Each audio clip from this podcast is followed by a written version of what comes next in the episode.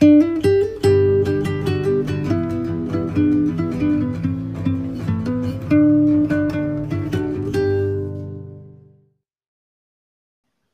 wish you a merry gallo, we wish you a merry gallo, we wish you a merry gallo, paging regalo. Wow. sorry, sorry, sorry, sorry. Welcome sa ating Christmas episode. Ito ang Christmas episode ng Boy, Balita Ko in short. Baby ko, ako nga pala si Boy. At ako nga pala si Josh. Merry Christmas everyone sa lahat ng mga nakikinig ngayon sa imbes na mag-celebrate ng Christmas or makipag-usap sa mga family members Oo. at nakikinig na ng podcast, Merry Christmas sa inyong lahat. Oo, yung mga nagtatago sa kwarto, no? Instead of nakikipag-usap sa mga pinsan, eh, Merry Christmas sa inyo. Ah, okay na, at least tayo yung kausap nila, di ba, Poy? True, tunay. at dahil sa isang at dahil ngayon ay meron tayong Christmas special, o Christmas episode, ang guest natin, Poy, dapat special din. Yes, very Yes. special. So, Ready yung na tawag ako. natin, tawag natin ngayon si Monique. Hi, Monique. Yes naman, may Yes. pa-special guest. Yan. Hello po everyone. Merry Christmas! Okay, so guys, para lang sa mga hindi nakakaalam, si Monique, isa siya sa mga tumulong sa amin na mag-start ng podcast na to. Nakakanams. Totoo. Totoo yun. Di ba? First, first parang episode ata yun, supposedly. Parang Ah. first episode kasi Ah, yung, yung trial run. Trial Oo, run ng trial podcast run. natin. Kaya yung naging guest natin nun. At masaya naman yun. So, kaya naisip natin na siya yung gawing guest episode no? ng. Christmas Di special natin. Inabot ng two hours nga yun. Yung first. Oo. Nagkwet tayo lahat ng gabing yun. Pinag-uusapan lang namin, maganda na ba yung tunog ko? Yun lang, pong two hours. Oo, buong two hours yun. Di ba? Okay. So, bilang Christmas episode, Poy, ano yung pag-uusapan natin ngayong araw? Ako gusto ko muna kayo kamustahin kasi syempre, um, parang Christmas, alam mo naman, sa Pilipinas, sobrang big event siya. Imagine, nag-start siya September pa lang. Tapos ngayon, parang medyo na-limit yung ano natin, yung celebration kasi pandemic. So ako, gusto ko kayo kamustahin. Anong pinagkaiba ng Christmas nyo ngayon, quarantine? Siyempre, simulan natin sa ating very special guest, Monique. yes. Yes, very special. Oo. Okay, so, um, actually, kasi, pagka usual Christmas namin, sa house lang talaga kami ng Christmas Eve. So, kami lang talaga nagsa-celebrate. So, nung Christmas Eve, so kahapon, usual lang siya. Usual namin na not really super special. I mean, special siya, pero ang different kasi this year is hindi kami nagbigay ng gift like all of us, yung usual na gift giving Mm. parang we decided na instead of giving gifts to each other na yung usual, parang sa iba na lang. Parang ganyan yung decide namin na parang Nice. Mm-mm. parang on your behalf, imbes na bibigay namin yung gift sa'yo, yung dapat pang spend sa'yo, ibibigay na lang sa for donation, ganun. So parang yun yung different this year sa amin. Yun lang, yung gift giving lang. Pero sa kids, nagbigay pa rin kami. Kasi syempre parang, di ba for kids usually, sila yung mga nag-aabang ng gift, gano'n. Pero since tayo medyo mature-mature na. Ay, mature ba talaga? Yan. Pero deep inside, ano ba yun? Wala ko regalo. Joke. Yan. So, yun lang naman. Pero today na iba, kasi usually kapag this this day, 25, nagpupunta kami dun sa ibang family naman. So, kanya sa father side, ganun. Pero this time, di namin nagawa kasi nga bawal lumabas. O, bawal lumabas. yes. So, bawal lumabas. Kaya, medyo kakaiba lang. Medyo nakakasad kasi, di ba, hindi mo makaselebrate yung other family members, ganun. Yes. So, mga ano na lang, virtual, virtual, mga ganun lang. So, yun yung medyo kakaiba kasi, oh, nakakamiss naman. Kasi minsan mo na nga lang, I mean, for me, for us, our family, hindi namin sila lagi nakikita. So, halos every Christmas, every New Year lang namin sila nakikita. Pero this time, we don't get to see them because, syempre, lockdown. Kailangan, you know, mabait tayo. We're good citizens. So, kita muna tayo. So, ayun, kakaiba nga talaga. So, ayun lang naman sa amin. Ang ganda. Super nice. Actually, it's very, ano nga, very inspiring yung kwento ni Wow. Monique. Inspiring ka. Kasi, ano eh, um, anong tawag doon? It's nice na naisipan nyo na imbes na sa kayo magbigay ng gift, no? Ang ginawa nyo, binigay nyo sa iba, nag-donate kayo in their names, which is a really good gift, ah, in fairness. Mm. Like, if merong nagsabi sa akin na, uy, yung pinangregalo ko sa'yo, pinang-donate ko na lang somewhere, matutuwa rin ako nun. Masaya, di ba? Yeah. So, parang ikaw rin mismo yung nag-gift sa kanila. Yes. totoo. Okay, very nice. Okay. Okay, next up. Super nice. Next up. Okay. Ikaw, Josh, paano ka nag-celebrate Ako. ng Christmas ngayon? Paano ba nag-celebrate ng Christmas? Kasi, um, sa mga hindi nakakaalam, for the most part ng year, kompleto kaming family. Like, kasi, yung usually mga kapatid ko, two of them nasa ibang bansa. But for the most part of the year, nandito sa, sa Pilipinas. So, ayun yung times na, alam mo yun, usap-usap, enjoy, enjoy. Mm. Pero ngayong Pasko kasi, umuwi na sila sa kani-kanilang mga bansang tinitirahan. Mhm. So ngayon, ang nangyari is in-invite namin yung um ano ba, yung tito-tita ko and then yung lolo't lola namin. Mhm. So parang Mm. nag-small get together na lang kami kasi usually pag ano talaga, pag nag-celebrate talaga kami ng Christmas, usually ganun talaga na kaming kaming mga family, yung immediate family lang, yung kami and then yung kapatid ng mom ko, yung asawa niya and everything ganun. Usually ganun yung ano, naging celebration. Eh for this Christmas kasi, ito yung first celebration namin sa bago naming bahay. Mhm. So we invited them. Tapos ayun, ay yun yung naging normal Christmas. But for yung last night, ayun lang, very small um, dinner lang with family. Tapos, parang ang different sa akin from usual Christmas is wala yung ano, ano ba? Yung Christmas vibes ba? Yung usual. Kasi ang tahimik, Yeah. ang tahimik ng ano, Mhm. ang tahimik ng the whole thing. Para lang siyang dinner with your family. Tapos, ang naisip ko noon was, hindi ko alam if tumatanda lang ba ako or may effect ba yung pandemic. Feeling ko naman may effect yung pandemic or tumatanda lang. But, naging mas chill yung Pasko. Di ba kasi usually dati, sayahan, ano ba ba, kantahan, yung mga ganon, party-party. Pero ngayon, para naging simpleng dinner na lang siya. Tapos, usap-usap na lang. Tapos, yung lolo't lola ko nga tulog na nung 12 eh. So, naging ano na lang. Naging kami-kami na lang ulit Oo. ng mga ano, ng family. So, parang, alam mo yun, it's, it's a really simple na Christmas dinner. Pero, syempre, you're thankful pa rin for the gift of family. So, ayun. Ay, wala masyadong ano eh. Hindi siya masyadong as interesting or as feel good kaysa lang kay Monique. Pero, masaya pa rin naman ako sa naging ano, sa naging Christmas namin na, alam mo yan, nakasama mo yung mga people na bilang nag-quarantine nga is hindi mo usually nakakasama as kasing dalas ng Mm. dati. So, yun. Ikaw naman po, ano yung naging Christmas experience mo under the quarantine? Ako, medyo kakaiba siya for me this year. Mm-mm. Well, um, norm, kasi simula nung lumipat kami dito sa bahay namin na um, nahiwalay kami dun sa compound ng family. So, normally, kami, since nasa compound kami, nag-iikutan yan kapag ka, kapag ka ganito mga events, holidays. As in, umiikot ng bahay. Kasi namumuha ng mga, ng mga, um, handa, ayan. so, nagpapalitan kami. Pero ever since lumipat kami, I think five years ago na yun, parang ang nangyayari, every event, naka-video call kami. So, hindi siya masyadong bago for me na naka-video call kami with family members. Mm-mm. Kasi nga, parang nasanay kami since medyo malayo. Tapos hassle naman kung pupunta sila dito Mm. ng, ng Christmas Eve. Ang ginagawa namin, nag-video call kami. Pero this time, mas early kami nag-Noche Buena.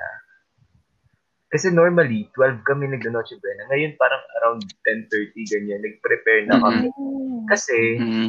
Manonood sana kami ng movie, pero hindi siya natuloy. Kasi, na-extend yung Noche Buena. Parang nagkwentuhan pa after. So, ganun Ah. din. Basically, ganun din. Pero, um, hindi kasi, hindi aware yung, I mean, hindi ako, hindi ako masyado nagkukwento, pero nag-gain ako ng online friends this quarantine. Like, meron ako mga friends na streamers, ganyan.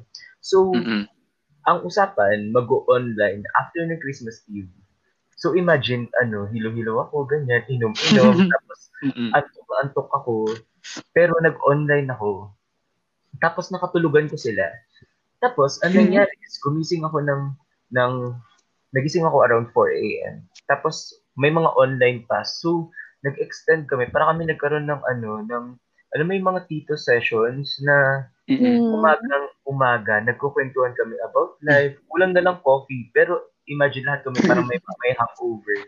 Ayun yung kakaiba this Christmas. Actually, na-enjoy ko siya kasi bihira yung may company ka ng umaga ng Christmas. Kasi di ba parang nagigising ka normally, la, ano, natanghali na kasi puyat na Yeah. puyat. Ah, Pero this time, sinalubong ko yung morning, yung Christmas, ng Mm. sobrang chill vibes. Tapos, ang ganda lang sa feeling, ganda sa mood. Yun yung kakaiba for me this year. mm-mm. Ayun. Oh, di ba? At least ikaw naka-experience ka ng bagong friends. Yeah. Totoo. Fun, fun bagong siya. experience. Shout out sa Yeah, inyo. Shout out kayo. ko sa Kilala streamer na- friends ni Poy. Kilala nyo na mga sarili nyo. Hashtag tunay. Okay. Meron naman akong gusto malaman. Ay. Bilang ang Pasko ay isang season of love and Thanksgiving. Wow. Yes. Ano yung mga things na grateful kayo for this year, this year of 2020? Grabe naman, baka maiyak ako. Ay, Christmas special. gusto ko yan. Ah, ah. Para naman maging light yung ano natin, yung discussion. Hindi hindi super kasi pag iniisip ko yung 2020, syempre una maisip mo yung bigat, no? the bad things that happen. Ang bigat nga kasi. oo. Yeah. Pero focus tayo naman on the things na we can be grateful for this. Christmas season. Simulan natin to sa ano, very special guest. Siyempre, uh, lagi, uh, syempre kay very special guest tayo. Ay, gano'n. Very special guest. no? Okay. Nakakaloka. Alam niyo ba, sobrang daming ano, like reasons or things kung bakit tayo dapat maging thankful. So, for me, first, super thankful ako sa family ko. Like, lalo na this pandemic, as in, everyday mo sila kasama. Imagine. Like, diba? Like, lagi mo sila kasama sa bahay. Like, di ka magsawa ilang months na. Eh, since, I mean, for my, ano kasi, situation, di ba, pag college, so, nung internship, naka-condo, ganyan. So, as in, weekends lang ako umuwi. Minsan, hindi pa nga umuwi kasi sobrang busy. Tapos, kailangan mag-aral, gano'n. Yes. Pero this time, imagine kasama, kasama ko sila araw-araw talaga. Kita ko mukha nila, ganyan. Tapos kami kasi dito sa house, wala kaming sari-sariling room. Like, lahat kami nagsisleep in one room lang, one big room. So imagine, wala talaga kaming privacy. Hindi naman sa privacy, pero get. As in, kung nasan, Ah, ah, parang, parang bakit kung nasan ako, nandun din kayo? Parang ganun.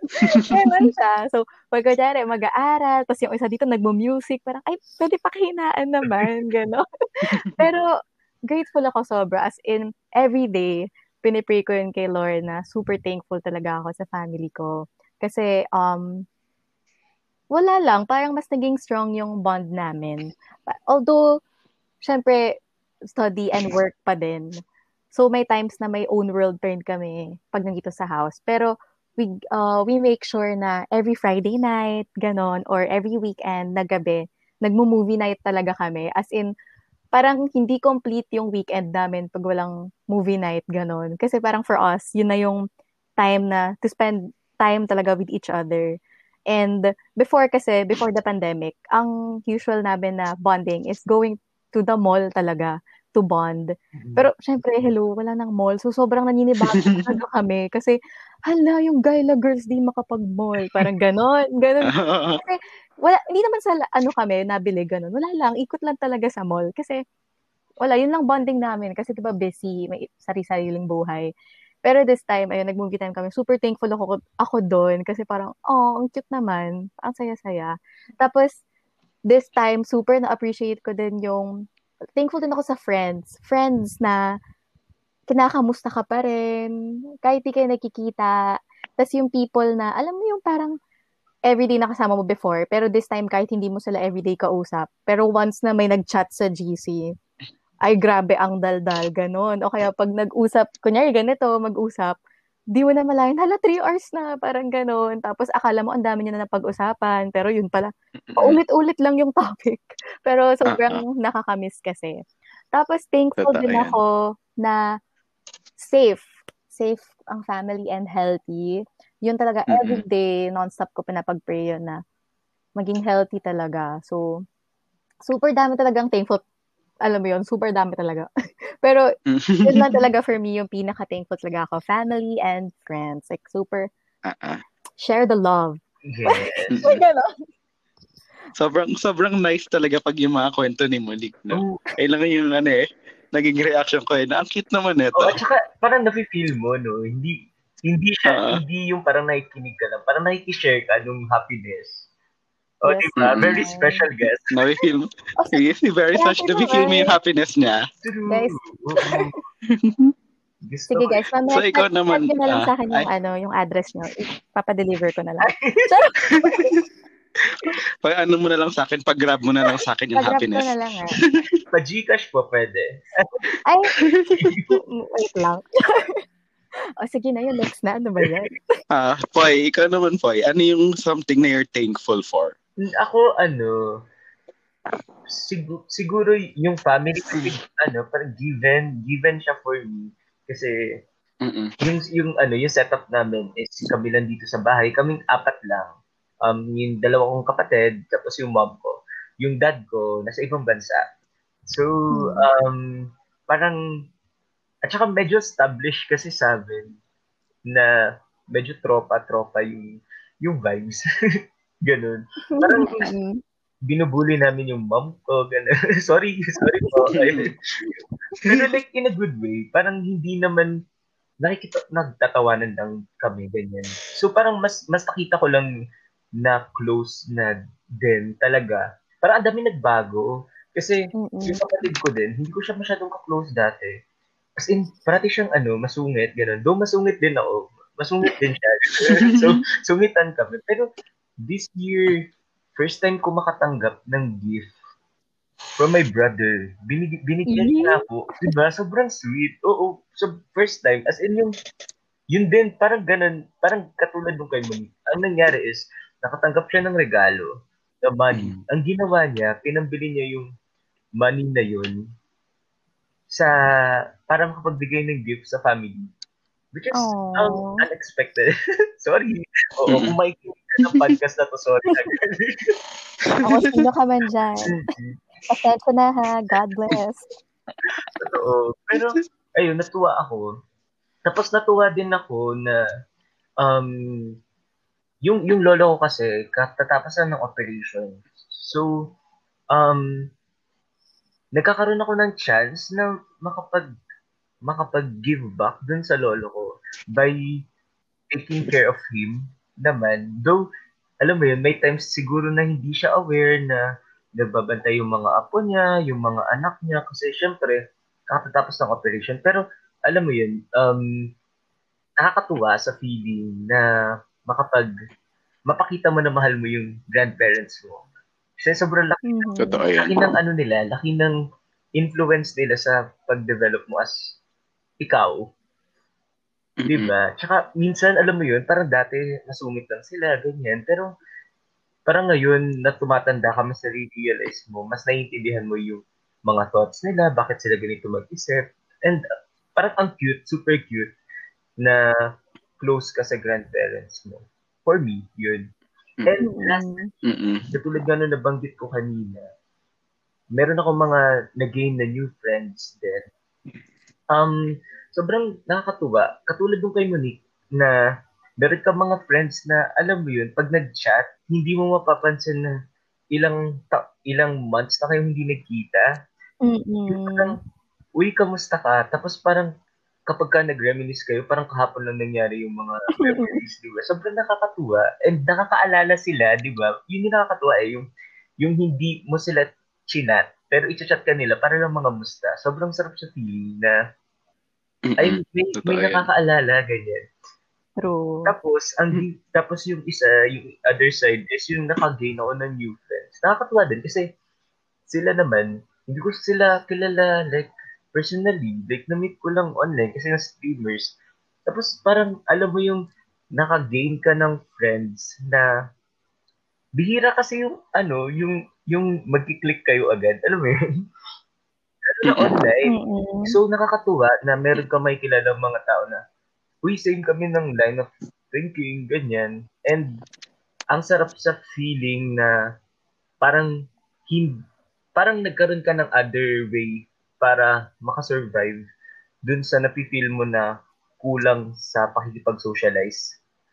So, super mm-hmm. grateful ako Ito. dun. Ayun, yun lang siguro. Ang dami kong chika. Okay. Is Manila. sorry, sorry. I-invite nyo natin yung mga bago mong friends, streamer friends po sa podcast. Yeah. Nabanggit ko sa kanila itong podcast and may mga interested. Gusto mo yun? Oo. Yung pala eh. Uh-huh. Yes, sige. Oo. Uh, So marami tayong magkukunang guest for next episode. Oo. Gusto yes. pa yan? O ikaw, Josh, kwento, anong ano, anong mga bagay Ako na naman. grateful ka? Hmm, kin kinuha niyo na kasi yung friends and family. Not that hindi ako grateful sa friends and family, obviously. Kasi baka sumama yung loob nila pag nakikinig sila nito. Grateful naman ako for them. Pero, um, para naman hindi lang kikwento ko lang ulit yung friends and family ko. Kasi of course, yun nga, I I um ano ba? I relate sa mga sentiments niya na um yung friends na who keep you company, yung mga may message ka out of nowhere, yung family that nakakasama mo every day. Siyempre, I'm grateful for all of them. Pero I think, in the spirit of being thankful for this year, probably I'm going to be most thankful for the gift of self. Nice. Yung, I like it. Ano, i-uh, explain ko lang. Kasi, ano eh, paano ba? Kasi obviously, 2020 is a really bad year. Mm-hmm. Not just for one person, but for everyone. Now, kasi, although yes, we're being thankful ngayon, it's hard kasi to ignore, di ba? Na it's been a hard year for everyone.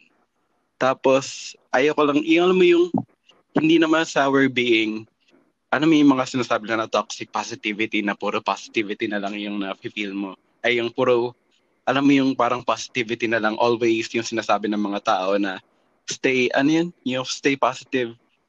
Kasi kahit bad yung times, yeah. may mga ganong moments, yeah. diba?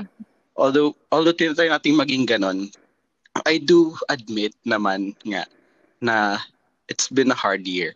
But, ayun nga, with, with what I'm saying na the gift of self. Kasi we're here. I'm here. You're still here. Kayong dalawa, you're both still here. And alam mo yung ang daming napagdaanan this year, ang daming nawala. We lost a lot of um maybe fa- some of us lost family members, some of us lost friends, some of us lost relationships. Ano ba? Some of us lost mga experiences kunyari tayo, we missed out on one of the most biggest experiences of student life, di ba? Yung college yes. graduation. Mm. So we missed out on a lot of things. Ang daming nawala sa atin. Alam mo yun, ang daming napagkait. Hindi lang sa atin, pero like in everyone, ang daming nakunan. But we're still here. For those of us who are still here, we are still here. And I think na for me, I think we should be grateful for that. Na alam mo yun, na 2021 is coming in a week. Mm. Di ba? Imagine mo one week na lang, 2021 na. Tapos, it's not like magiging miraculously better ang 2021. Right? Hindi naman pagpatak ng January 1, 2021, mawawala na yung virus. Mm-hmm. Tapos magiging back to normal siya. It's not going to be like that naman. But, alam mo yung, na-survive mo yung year na to. Mm. We weren't ready for this. Walang nag-expect na on the year 2020, this was going to happen. Pero we survived. Alam mo yun? And personally for me, I'm grateful for that na we survived, na I survived, na I'm still here kasi with being here comes yung hope na we can try again naman on 2021. Mm-mm. Alam mo yun? Mm-mm. Na we can we can look forward to 2021. We don't know what's going to happen, obviously. Pero we can look forward to 2021 kasi we're still here.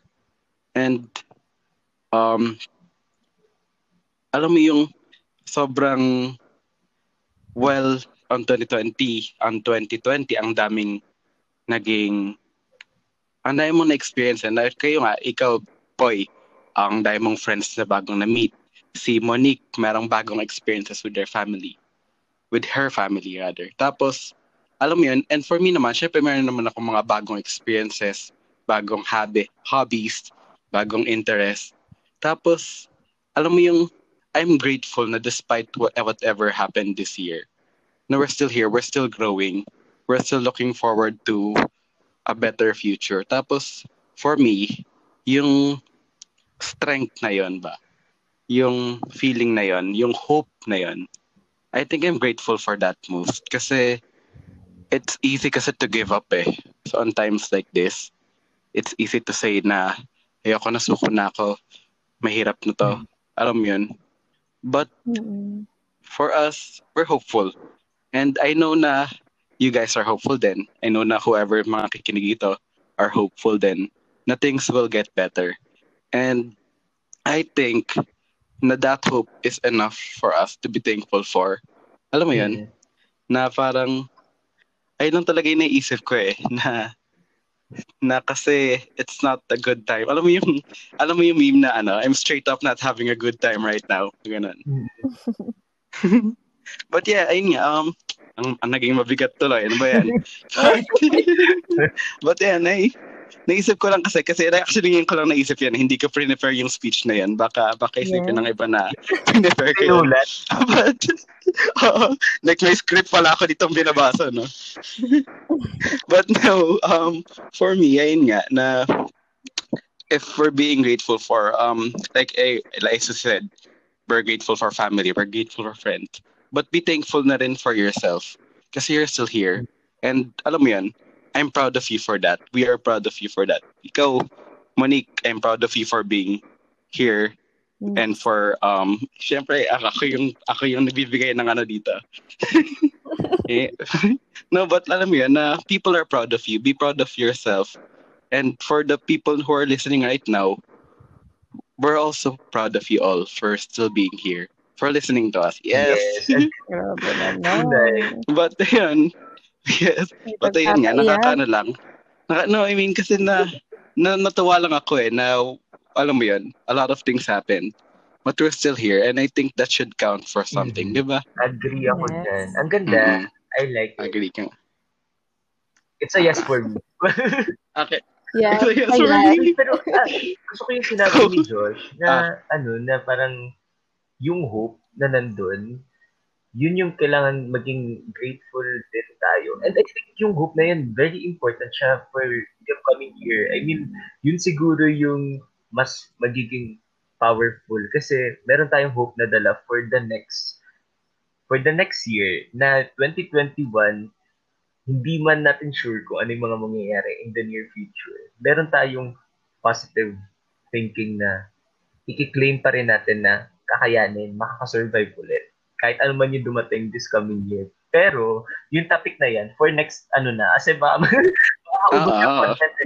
Ah, yung, Tama yung naman. 2020 recap natin for next, ano na, for next episode. Pero, ato, may ano ko, may, may, may additional ako, guys, sa inyo. Kasi, nakita ko sa Twitter, hindi Ah. ko alam kung dahil lang ba sa mga pinafollow ko or mas nagiging parang um trend siya na sabi nila, parang nagkakaroon ng changes yung viewpoint pagdating sa Christmas. Especially when you're getting old.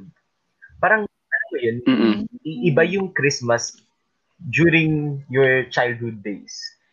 Iba yung feeling, Mm-mm. iba yung excitement, ganyan. And iba din nga yung matanda ka na.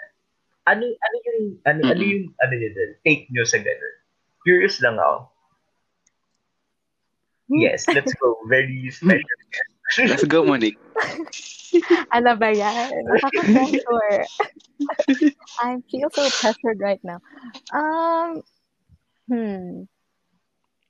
Yung usual kasi, di ba, yung usual na parang when you, when you grow up, di ba, different na nga sabi nila, yung parang views mo. Not only sa Christmas, but like, siguro New Year, ganun. Pero, mm-hmm. siguro nung bata ako, parang for me, Christmas, as in like, yes, gifts, ganyan. As in, iniintay ko talaga yun. Pero, parang, nung tumatanda na ako, feel ko kasi hindi pa ako ganun ka-mature, guys. So, Tumat- I mean, like, yun pala yun. parang hindi ko pa nakita yung sarili ko as mature. Charot lang. Hindi, pero nung tumatanda naman ako, kala mo naman katandaan na, no? Parang, siguro before, gusto ko nakaka-receive ng gifts. As, usual, di ba? Parang as kids, not really kids, pero yeah, yun yung ina-expect, ina-expect mo eh. Na, parang, yes, Christmas, may gifts na naman. Tapos, ako naman kasi, yung birthday ko, January, so parang, parang minsan isip ko, sana dalawa yung gift na makuha ko, sana hindi, sana hindi, mm-hmm. ano, isa, ganun. So, ganun lang, ganun ako before. Pero, um, as in, ganyan. Tapos, um, nung tumatanda na, parang mas gusto ko ako na yung nagbibigay ng gift. And for some reason, like, tapos, um, parang, iniisip ko, na, nag-iipon kasi ako. Ako kasi, ano, like, hindi ako hindi ako ganun kaperahan. Ganun. so, wala, wala kayo umasa dyan sa mga gusto magiging ninang ako. So, hindi. Parang ano kasi ako, like, nag-iipon ako every year, pero yung ipon ko na yon mauubos pag Christmas. Kasi lahat yon binibili ko for family, ganun. Like, mm-hmm. nasanay ako na ganun. Pero this time, parang, this year, like, ngayong 20, something na ako, secret na lang. Charot, kalamon tanda na parang ano na, gusto ko na yung gifts na binibigay ko. Yung gift na nakukuha ko kasi is kapag nakita ko silang super happy nila na naka-receive sila. So parang in return, for me, yung nakikita ko na like happy yung family ko na nabibigyan ko or yung friends na nabibigyan ko, parang mm-hmm. iba yung nafe-feel ko. Or sa friends ko, kunyari, nung college, before kasi, hindi ako mag-gift sa friends. Kasi parang for me, magbonding lang tayo, labas lang tayo, yun na yung Christmas, ganun. Pero nung college, nag-start ako magbigay ng gifts sa friends ko. Ewan kong special naman nila. Joke lang. As in, yung gifts ko, ina-effortan ko sa kanila. Like, nag-DIY ako ng gifts ko sa kanila. So, every year yon Pero this year, sayang, nasad lang ako na hindi ko nagawa. Pero parang napansin ko naman na, really, hindi na talaga important yung gifts for me. Parang, ang pinaka-important for me every Christmas is really yung bonding and yung being there for each other. Parang yun na talaga yung may isip mo this Christmas. Parang pag tumatanda ka, parang ano, isa pa yung parang before, excited ka talaga, like, di ka makatulog. Pero this time, parang inaanto ka na kasi naglolola ka na, gano'n. Like, lola-lola ka na kasi parang tita-tita, gano'n, na inaantok na ako. Pero, ayun lang, like for me, yun talaga yung pinaka nag-change na view ko. Kasi ang constant naman sa amin dito sa family and constant sa sarili ko is talagang nilolook forward ko is yung family bonding. Kasi iba talaga yung bonding every Christmas na parang wow, your whole family eating together, like having fun. Parang yun mm. talaga, mas every time tumatanda ka, mas nakikita mo yung importance talaga ng bonding, ng neto, ng, ng family. For me, ewan ko, every Christmas talaga, family talaga naiisip ko, guys. Ganon. Kasi diba, ganon naman talaga nag-start yung Christmas. Like, si Jesus and his family. Yes, o diba? Tunay. Guys! Tunay! O diba? Ayun lang, yun talaga for me. Iba talaga yung impact ng family sa akin. Sobrang family-oriented. yeah. I like it. It's a yes for me. True. Baka naman kiligin yung pamilya ko. Hindi ko na lang i- na lang ipapakilig sa kanila. Shout out sa family ni Monique. Ayun. Yan lang talaga. Si Josh kaya. Josh, ikaw. Hmm. Alam mo, alam mo pa, before, before ka sabihin yung sagot ko, natutuwa talaga ako kay Monique kasi sobrang wholesome ng ano niya, ng oh, vibe niya. Na-feel ko from here. Alam mo yung ano, yung parang ang light talaga pakinggan na oh, nakakatawa talaga itong tao. agree ako. Mga ganun. Grabe naman. Yung, sana, di ba, yung mga listeners din natin mapapangiti, like, while listening to to us, uh, yung episode na to. Kaya, kaya talaga si Monique yung kinuha natin for this episode kasi alam natin Oo. ito yung mangyayari. Yes naman. Grabe naman, guys. Naman, nalalaki na yung ulo ko. Charot! Ako Yes. naman, Poy, ano, yung tingin ko sa sa topic na yan, no, which is true, like, lahat naman tayo na feel na parang hindi na siya parang yung Pasko nung bata tayo, which can be, para for me, ah, parang for me, it can be a, a lot of things. There could be a lot of reasons kung bakit yun. Pwedeng, yung the way we celebrate Christmas itself is nagbago na. Kasi di ba with technology, naging more online na yung celebration natin Mm, dati kasi parang paghandaan, handaan talaga, everyone in your family is there. Tapos ngayon, yung iba nasa video call na lang, mga ganon. Um, it could be also the fact na tumatanda na nga and with growth comes with great na responsibility. parang- Joke. No, but like something na, alam mo yung pag tumatanda ka, masami ka na na-experience, eh di syempre yung saya mo nung bata, pwedeng, hina, pwedeng, alam mo, hinahanap mo yung saya mo nung bata, but Mm, iba na kasi.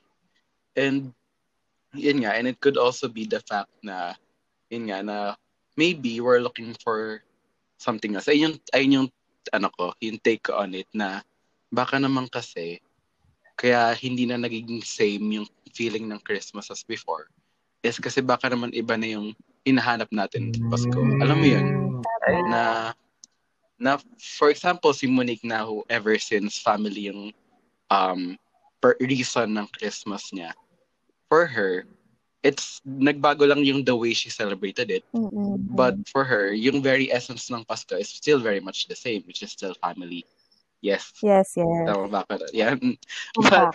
but nga but for others ayun kasi although family is still very much important for others naman um they could be looking for something else but I think bagong experiences Mm-mm. siguro they want to celebrate Christmas kunyari um, meron akong kakilala na nag-celebrate siya ng Christmas giving gifts or dati pa yun yung namimigay siya nagpapa-feeding program siya Oh. ga-donate siya ng ano, ga-donate siya ng some ng mga lumang damit or ng mga goods, canned goods to people in need. And may makakilala rin naman ako na every Christmas nag-travel siya around another country, ganun.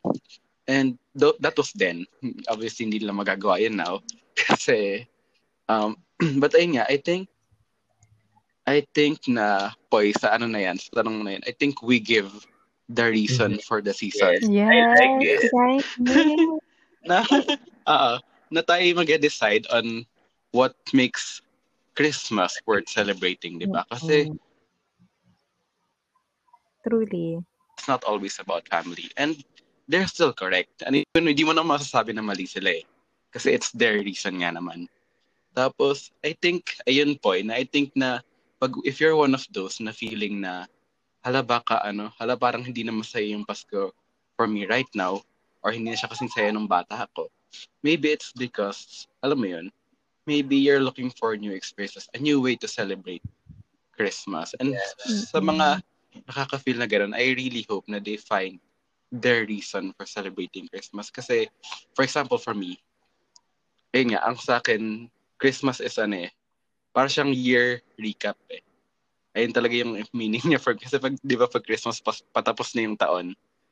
Mm. So parang, Yeah. ayun yung for me, yung buong period of time na to, buong, buong period from 25 to January 1, ayun yung time na parang I start being grateful for the things that happened to me this year.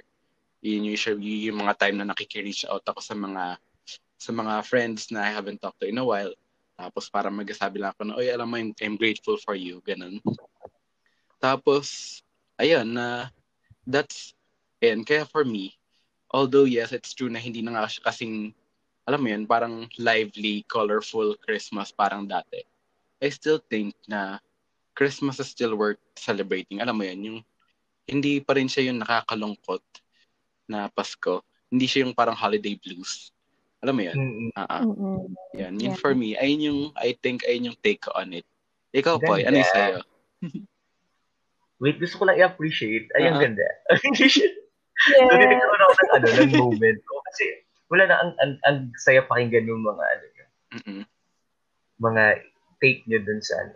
Mm-mm. Ako naman, um, siguro in general, siya, in general realization, like, pag tumatanda ka na, Mm-mm. ako siguro, ano, parang, dito mo marirealize na sa mga events na dadating sa buhay mo, happiness mo pa din yung titingnan.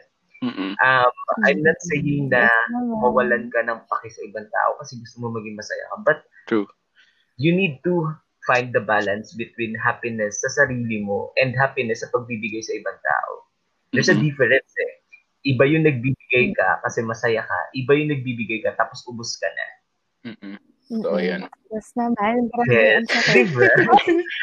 Parang dito mo marirealize na ano, pwede kang mag-cut ng connections, pwede kang mag-cut ng mga ties na sa tingin mo toxic for you. Um, You Mhm. don't need to, alam mo yung maglong sa mga tao na hindi hindi naman worth na, na maging malungkot ka for that. Alam mo yun, parang ang dami ng bagay na nangyayari sa mundo na hindi maganda. Mm-mm. So, kailangan mo maging masaya para sa sarili mo. Totoo yan. Yes. Yeah. Yes. Tunay. Tulad. Yeah. Kaya, kasi ano eh, parang madalas yung iba sa at, ewan ko ah, pero siguro may mga times na, ano, na gusto mo mag-brag about dun sa nangyayari sa life mo, parang gusto mo makita ng ibang tao na masaya kayo, nag-enjoy kayo, dami yung, dami yung ganap, but hanggang saan aabot yung ipopost nyo sa social media? Mm-mm. Diba? So, true. kailangan mo makita yung happiness within you na hindi mo kailangan ng ng assurance na masaya ka galing sa ibang tao. Mm-mm. Siguro yung, yung masaya, masarap na feeling na mag-celebrate ka tapos iisipin mo lang na ang saya ng moment na to kasi masaya ako. Masaya ako na nakikita yung family ko. Masaya ako na na-enjoy ko at saka na-feel ko yung moment without even thinking about ano yung sasabihin ng ibang tao. Mm-mm. Yeah. Yeah, yun, yun siguro siya for me. Kasi parang nung bata ka gusto mo ipagyabang, ay, ang ganda ng ano ko, baril ko, ganyan, bang, bang, di ba? Parang is, dun sa relation na sinasabi ni Yeah. Na parang True. gusto mo talaga makatanggap ng magagandang regalo and Mm-mm. gusto mo ipagyabang yun after, di ba? Yun yung, yun yung trend. Makakatanggap ka ng maganda, makakatanggap ka ng, oo, di ba? Makakatanggap ka ng malaking pera, ganyan. Tapos, ah. uy, nakatanggap ako limang libo, ganyan, di ba? Mm-mm. Pero parang ngayon na matanda ka na, it's more of hindi mo na kailangan sabihin sa ibang tao na masaya ka. As Ah. long as masaya ka sa Mm-mm. sarili mo, yun siguro yung pinaka-best spirit ng Christmas. Mm-mm. Yun. Yun siya for me. Yes. Wow! Gusto ganda yun? Grabe. So, oh my gosh. Grabe Ah. naman talaga itong topic Oo, na yes. ito. Very special. Sobrang, eto, gusto ko mag, Oh. ano, mag-end on a light note pa. Kasi, gumaga, ayan eh, medyo nagiging heavy yung mga nagiging topics natin eh. Pero, eh, alam niyo ba, nakarelate ako dun sa sinabi ni Monique na na yung pag January yung birthday mo. Kasi January rin yung birthday ko eh. Diba? Tapos nagasabay nga nila yung gift mo. Oo. Oo, Ang gift. Oh. Hindi naman sa ano, hindi naman sa gusto ko ng gifts, Ah. pero parang ganun na Parang, ba? parang may time na winish ko sana June na lang yung, yung birthday ko kasi para twice a year ka makaka-receive ng regalo. Hindi yung pag-iisahin na lang. Para sasabihin ng mga ano, oh, ito na rin yung pang birthday mo. Ha? Parang, pawa naman ako nun. True naman. Paano pa naman kaya yung mismong birthday nila? December Ay, may 25, kilala di ba? ganyan. Oo. Talaga. Mm-mm. Oo, pero ay ano, pero ito na nga yung gusto kong huling tanong. I think meron tayong time for one last question. Okay. Bilang, ano ba? Bilang the season of love and Thanksgiving. Kanina na nasabi natin yung Thanksgiving. Ngayon naman, what is um what is the one thing na you learned to love ngayong 2020? Hmm. Oh, oh. Ah, Grabe naman. yan. Yan Para para naman maging ano kasi pag when we talk about something we love, light yan eh. ah, okay, okay. Get. Ah, ah. So, ano ulit yung tanong? What is the one thing you learned to love in 2020? Learn to love. Mm, yung okay, ano, ah, yung gusto ko yung yung ngayong year mo lang na minahal, parang ganun. Yes. Pero it, it, hindi siya necessary, uh, hindi necessarily tao to or anything. Excited naman. naman ako. Siyempre, ah, Oh, okay. Nakakaloka. Okay, sige. Okay, so, sige, dun tayo sa ano. Ako medyo mababaw. Mm-mm. Babawan ko muna yung sagot ko. yes. Nakaka-pressure naman kasi pag una, parang ano ba yan? Walang gagayahan. Hindi, okay, sige. Ito talaga. This 2020 lang talaga. Mm-mm. Super na-learn ko mag-love ng anime, guys. Same. Wow, I love it. Alam niyo ba? Actually, hindi 2020 nag-start. This quarantine lang talaga. Mhm. As in, hindi ko ina-expect yung sarili ko na malalearn ko na ma-love yung anime. As in Mhm. talaga, na-shock ako. As, kahit yung friends ko nagulat, hala, si Monique nag-anime. Ah, Kasi ako yung person na ano, mahilig ako mag-multitask. Mhm. So, pag nanonood ako ng movies, gusto ko may ginagawa akong Ah. iba, gano'n. ah, So, yung movies na winawatch ko, kailangan naintindihan ko. So, like English or Tagalog. ah, ah. Kaya hindi ako hindi ako K-drama person or any any Yeah. series or any movie na may subtitle. Parang hindi naman sa hindi bet, pero parang hindi ko siya tinatry. Kasi parang Mm-mm. multitasker nga ako. So parang parang feel ko sayang yung time ko. Nanonood Ang lang ako pa sa gano'n. na-subtitles. Diba?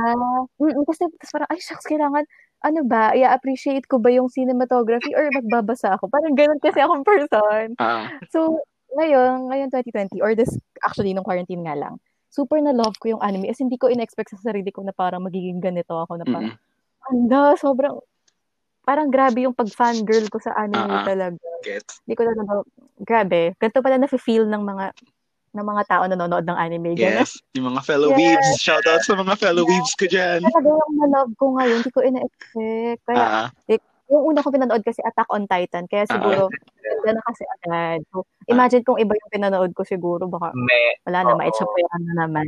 Yeah. ah, totoo Pero yan. ano, yun talaga yung na-learn to love ko, anime, this Mm. year, this year talaga. Yes. And, ayun, yun lang, yun na muna. Mababaw lang tayo. Para, huwag mabigat. Ah, ikaw naman, Poy, ano yung something na you learned to love ngayong 2020? Josh, meron ako naisip pero mabigat. Ah, uh, okay lang yan. Gagaanan ko lang rin yung sa akin na lang. Pili ka na lang, yung mabigat ay magaan. Yung yung honest answer na lang. Gusto ko yan. Gusto ko honest lang tayo dito. Sabihin ko na lang parehas. ako, yung magaan, ano, um, Sige, sabihin mo na lang parehas. oo, yung magaan, Mm-mm. um, na-appreciate ko yung pagluluto. As in, sobra. Mm-mm. Kasi, Mm. wala kaming kasama sa bahay, yung mom ko uh, business. So, parang, hindi naman sa required, pero mas mas gusto ko yung feeling na uuwi siya tapos kakain na lang kami ng dinner, ganyan. So, ang dami kong tinry na iba't ibang um, putahe, ganyan. Dinadala ko sila Japanese cuisine. Wow, gusto mo eh. Ano, nag, di ba nag-start ako ng um, small dessert shop business. So, parang, Mm-mm. ano siya, parang Mm-mm. nakapagpagaan siya sa akin. Um, yung another na isasagot ko, mas natutunan kong mahalin yung sarili ko this year. Mm-mm. Wow. Wala lang, parang Amen. hindi ko pa masabi na fully, totally, alam mo yun, kasi ah. natin, baka mamaya, pagdating ko dun sa problem part, biglang shock na naman yung pagkatao, di ba? Pero, um, ang sarap sa feeling nga na natuto kang mag-cut ng relationship na hindi na talaga masaya, ganun. Baby. Totoo yun. Saka, yun lang, parang, yun lang siguro, para light. Natutunan ko mahalin yung sarili ko more ah. this year. That's Yes. very nice. Hashtag sana all. Yes. Hashtag. Ikaw, Josh. Yes. Ako naman. I think, uh, I think yung sa akin, ilalighten ko lang rin. Para gusto ko lang dagdagan yung ano, yung point ng self-love. Kasi parang feeling ko rin nakarelate ako doon eh, na for this year, um, natutunan ko mahalin sa sarili ko. But I think this year, I think yung sa akin more of, na-realize ko yung difference between self-confidence and self-love. Hmm. Kasi Mhm. kasi for everyone na nakakilala sa akin, I've always been self-confident.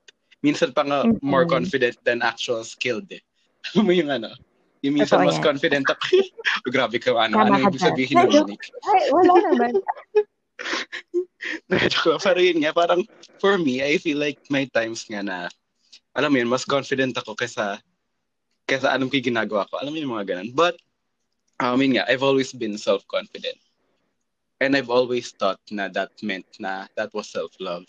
Pero na-realize ko lately Na kasi when you're self-confident, ang confidence kasi naka-base yan on worth eh, on your on your self-worth. Alam mo 'yun? Na naka-base siya on achievements, success. Naka-base siya on those things na kailangan may ginagawa, kailangan magaling ka. Self-confident ka kasi magaling ka. Alam mo 'yun to an extent. But with quarantine, na wala kang ginagawa, wala kang magagawa, wala kang need gawin. So wala kang something to excel on alam mo yun, walang pinagbabasihan yung self-worth mo, yung self-confidence Parang wala kang mapatunayan. Oo, wala kang Mm. pinapatunayan. So, doon mo marirealize na iba pala yung mahal mo yung sarili mo pag wala kang ginagawa. Alam mo yun? Doon ko na-realize yun eh. Iba, iba rin. Ah, ah, but, but, pero ano, pero in the, um, in the essence of keeping it light, eh, hanggang doon na lang. Yan, hanggang doon na lang yung topic na yan. I think, yung sa akin, yung pinaka, one of the things I learned to love, I think eh, two things, most, ano, at most two things I learned to love nung 2020. Yung una, anime din siya, but kasi I've been a fan of anime since LM, since Naruto days. Mm, ganun. okay. So hindi siya bagong thing. But ang bagong anime na na- na-discover ko lang this year, this quarantine, is Haikyuu. Sobrang, Okay. yes, uh, narinig ko yung reaction ni Monique and I agree. Sobrang, ganun talaga yung feeling kasi sobrang ganda niya. Mm-mm. Tapos, alam mo yung, yung story niya is about two high schoolers na nag ano na parang yung journey nila of being better in volleyball. But ang dami niyang side stories, ang dami niyang narratives, yeah. ang dami niyang lessons. And as a alam mo yun, as a former student athlete, nakaka-relate ka sa mga struggles nila, yung pinag-juggle mo yung um, sports and school and why you keep doing it. Alam mo yan, yung love for the sport. Tapos parang nakakatuwa kasi ang ang light niya, it's not one of those na parang anime na nakakaiyak or anime na Uy, nakakaiyak Sobrang- kaya. nakakaiyak siya but in in a in a wholesome way ganun. Hindi siya yung yung heavy dramatic na anime. It's, sobrang feel good niya lang. Tapos and I really like watching it. Hmm. Tapos sobrang sobrang hands down sa anime na yan kasi sobrang ganda niya. And if you're listening to this at hindi mo pinapanood ng Haikyuu, I highly recommend it. As Oo, in, guys. Kahit hindi kayo volleyball player. Ah, ganon. kahit di kayo volleyball player or ako, anime sabi- fan. Oo, alam mo, Oo. nababasa ako para nanonood ka Haikyuu, di ka naman volleyball player. So, Oo, di ba? Despite mo nga. Natatawa ako sa mga nagtatanong ng ganon kasi parang nanonood ka ng Naruto, ninja ka ba? Kaya, sir? Parang, ano na ako, nakakaloka. Uh, but uh, yan, for the second thing na I, I learned to love this year, I think alam ng lahat na to. But it's a Korean singer named Ay. IU. Yes! Sobrang hinintay ko. Tin- Tinanong ko talaga yung sagot na yan para masagot ko to eh. But yeah, but um, yeah, and in the essence of keeping it light, syempre, I want to end on a light note nga naman. So, gusto ko lang talaga mag-fanboy for a while. kasi, kasi, alam mo yung, yung, there are times, no, na may, alam mo yung feeling na yung music speaks to you, ganun. May mga ganong songs, may mga ganong music na, yung parang sobrang nakaka-connect ka on a, on a emotional level. May mga ganun, di ba? Mm-mm.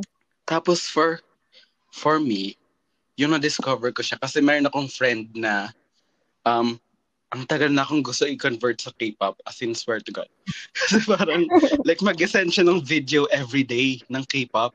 Tapos sabi, nasabihin ko, sige, papakinggan ko yan. But then, pinapakinggan ko naman bilang nag-e-effort siya mag-send. But like, hindi kasi ako na-hook kasi nga, hindi mo naiintindihan yung sinasabi. Oo.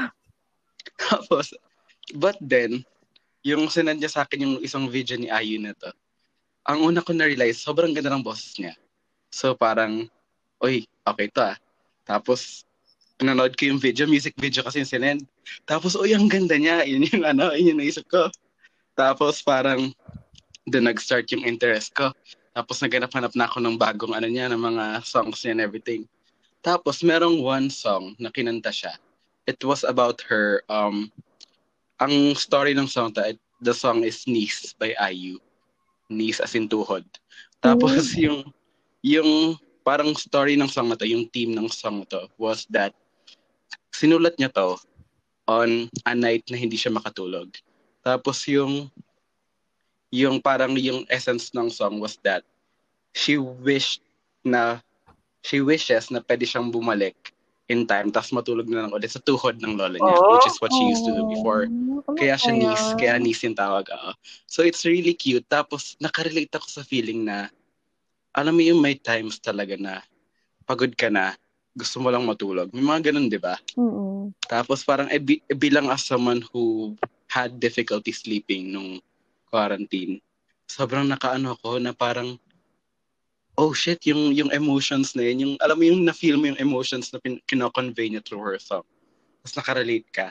Mm-mm. So, parang ako, oh shit, sobrang oh. Tapos kaya ngayon, whenever I find it hard to fall asleep, I play that song. Tapos alam mo yung, wala kasi siyang ano eh, wala siyang things will get better soon, wala siyang ganong message. It's just, um, gusto ko lang makabalik dati. Yung parang yung one of the last few lines, which was in Korean obviously, para ito yung meaning niya na parang, um, don't wake me up, I'm going to sleep tight.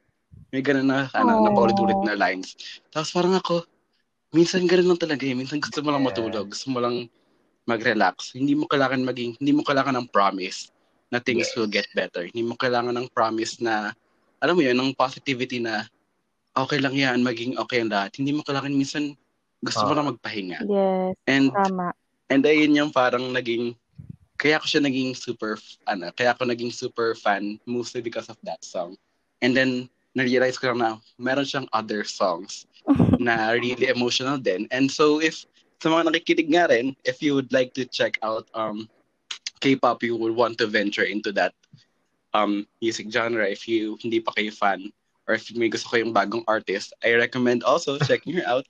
Tapos, mali mo, like, ano mo yun, maybe not as fan as me kasi medyo super fan na ako ngayon. But, but ano mo yun, maybe, ano lang rin, maybe you could find something. And I think sa mga na-mention nga nila, si Poi, Cookie, si Monique, Anime, we learned to love these things nung quarantine kasi they're fun. Like, walang other reason, Mhm. di ba? At the end of it all naman, it's, it's just they're fun to do. And anime is fun to watch. Cooking is fun to do. Cooking for someone is fun. Um, listening to songs you like is fun. And I think, yun lang gusto ko ano na, I think it's, we love these things because they're fun and for no other reason. Tapos parang, I think ayun nga, na parang we just want to focus on that na minsan we just, ano na lang, don't be afraid to love things just because they're fun. Alam mo Yeah, yun? yeah. Yes. Ah, kasi iba, yung iba nahihiya eh. Parang naalala ko nung, nung high school ako, kinakahiya ko na anime. Kasi pag fan ka ng anime dati, binubuli ka eh. Mm, Dati yung weeb, ano yun eh, derogatory yun eh. grabe naman. Ayun, ano na siya. Pero oo, pero eh, totoo yun. Pati K-pop, kung mahilig ka sa K-pop dati, binubuli ka. Ay, isa ako sa mga nambubuli ng K-pop dati na Sorry guys sa mga nabuli ko. But ayun, yeah, I think, ayun nga, don't be afraid to love things just because they're fun. Hindi mo kailangan ng other Yes. reason. Yes. 'di ba? Hindi mo kailangan hindi mo kailangan may special meaning siya. Hindi mo kailangan ano, important na nag-enjoy ka. And if nag-enjoy ka and you love doing it kasi it's fun and that's enough. Yes. Ayun lang. Oh, Yay. Okay, so with that, um, meron ba kayong gusto i-shout out? Wow, may pa-shout out. Yes, meron na. Ikaw, syempre, mag-start tayo sa special guest natin. Meron ba siyang gusto i-shout? Baka yung family mo. Siyempre, given na yan. Shout out po sa pamilya ko. Ganun. Yes. Shout out din po sa mga mom she's and dad she's. Mga kaibigan ko yan. Pati na rin po Yes. sa lahat. Lahat po. Shout out sa inyong lahat. If nakikinig siya ka dito, nag-shout out na siya sa'yo. Nakakaloka. Kayo din. Yes. Mag-shout out din kayo. Ah. Ah, boy, ikaw. ay, ibang shoutout pala. ah, na-shoutout niya na eh, yung mga streamer streamer friends. Ayan, hello. Again. Ah, so ako na lang. I think mag-shoutout ako sa sister ko if pinapakinggan niya to. Nasa New York ngayon. Na um yes, kasi yung in one of the things the people I'm most grateful for this year is my sister. So if nakikinig siya ngayon, Ate Jess, um sana pakikinig ka ngayon kasi I'm really grateful for you and shout out sa'yo. So, yun lang. Shout out Yes. po kay, ano, kay ate. Okay. Oh, pasalubong. Ay, yes, okay. sorry, sorry. Alright. So with that, tapos na po yung Christmas episode natin. Yay! Yay! Merry Merry Christmas! Merry Thank you so Christmas, much everybody. ko. And hopefully Yes. nag-enjoy kayo sa aming Mm. Christmas special with our very special guest, Monique. And sana samahan niyo pa kami sa mga susunod na Yes. buwan dahil panibagong series na naman tayo, di ba? Yes. Panibagong season, syempre. New Yes. year, new season. And saka na natin Yes. pag-usapan para marami-rami ang ating matapik next. Ah. Yes, And amen. then, All right. ayun. So with that, Bye. Bye, Bye, guys. Good night. Merry Christmas. good night.